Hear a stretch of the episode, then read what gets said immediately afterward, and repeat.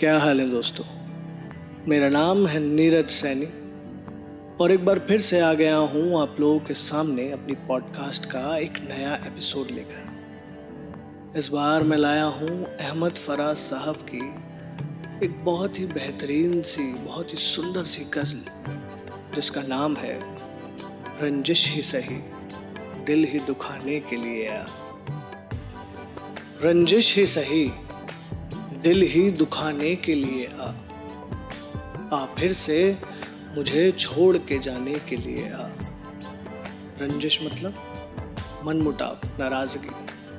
भले ही मन मुटाव है, नाराज़गी है, मेरे दिल को दुखाने के लिए आ।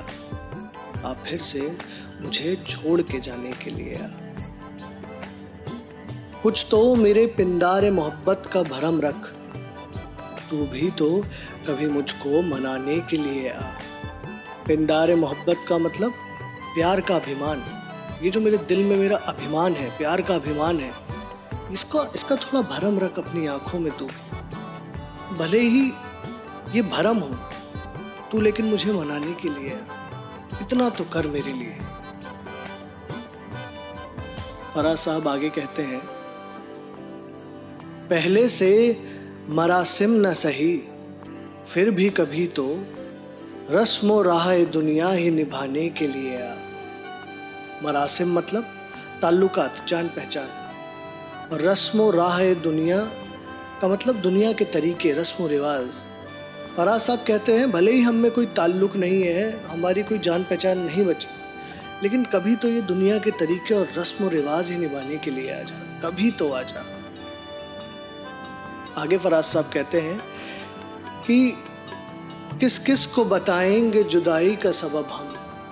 किस किस को बताएँगे जुदाई का सबब हम? तू मुझसे खफा है तो जमाने के लिए आ। आगे फराज साहब कहते हैं, एक उम्र से हूँ लज्जत गिरिया से भी महरूम। ए राहते जा मुझको रुलाने के लिए आ। लज्जत गिरिया मतलब रोने का स्वाद, और राहत जा मतलब प्राणों का, प्राणों को सुख देने वाला प्राणाधार। फराज साहब कहते हैं कि एक अरसा हो गया है, एक उम्र निकल गई है, मैं रोया नहीं हूँ। मुझे वो वो जो लज्जत है, वो स्वाद है, वही दिलाने के लिए आ जा मुझे रुलाने के लिए आ जा अब तक दिले खुश फहम को तुझसे हैं उम्मीदें।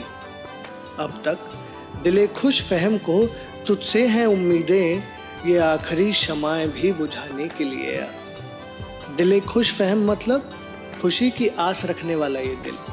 फराज साहब कहते हैं, ये जो मेरा दिल है, जिसे इतनी उम्मीदें हैं तुझसे, जो इतनी आशाएँ रखता है तुझसे, इतनी सारी उम्मीदों की शमाएँ जलाई हुई हैं इसने अंदर। इनको बुझाने के लिए ही आ मगर आ जा रंजिश ही सही, दिल ही दुखाने के लिए आ आप फिर से मुझे छोड़ के जाने के लिए आ